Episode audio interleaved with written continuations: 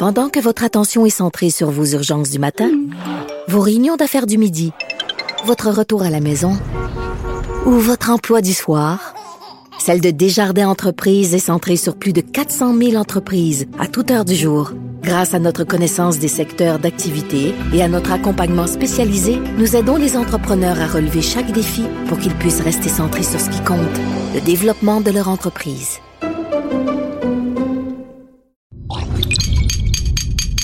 Cube Radio. Salut, c'est Charles Tran avec l'équipe Dans cinq minutes. On s'intéresse aux sciences, à l'histoire et à l'actualité. Aujourd'hui, on parle de sport et de ses effets sur la santé à tout âge. Le sport est bon pour soi tout au long de sa vie, mais devrait-on avoir les mêmes objectifs à tous les âges? Élise Jetté s'est posé la question.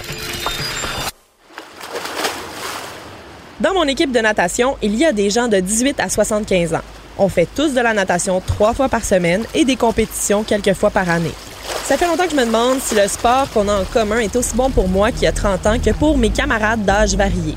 C'est fait pour qui la natation?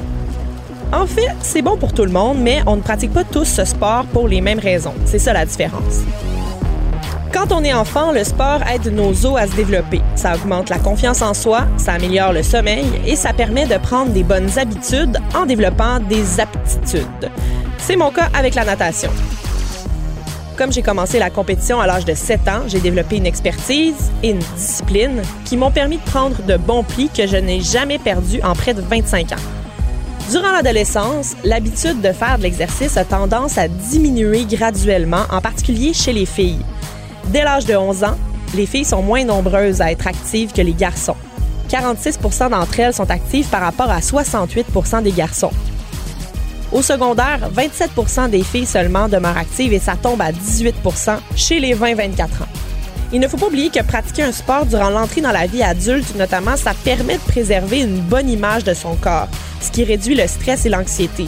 C'est à vingt-cinq ans que la forme physique atteint son paroxysme. Nos temps de réaction sont excellents et notre V O deux max est dans sa belle période. La V O deux max, c'est le volume maximal d'oxygène consommé par les muscles pendant un effort physique. Après, ça fait juste descendre, année après année. Une tragédie. Mais le fait de travailler sur une bonne musculature et un bon cardio, ça aide à freiner un peu le déclin. Phew!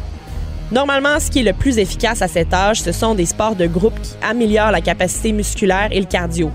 Du bootcamp, de la zumba, du bateau dragon, les options sont infinies.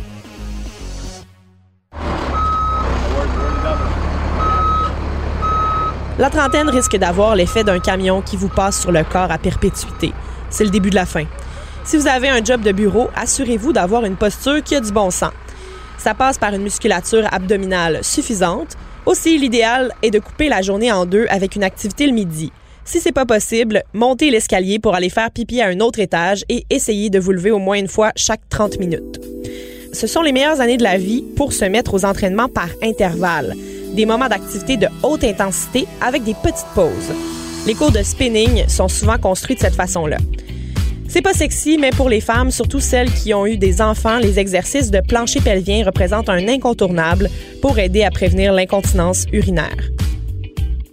On va maintenant faire des mathématiques. Quarantaine plus sédentarité égale embonpoint.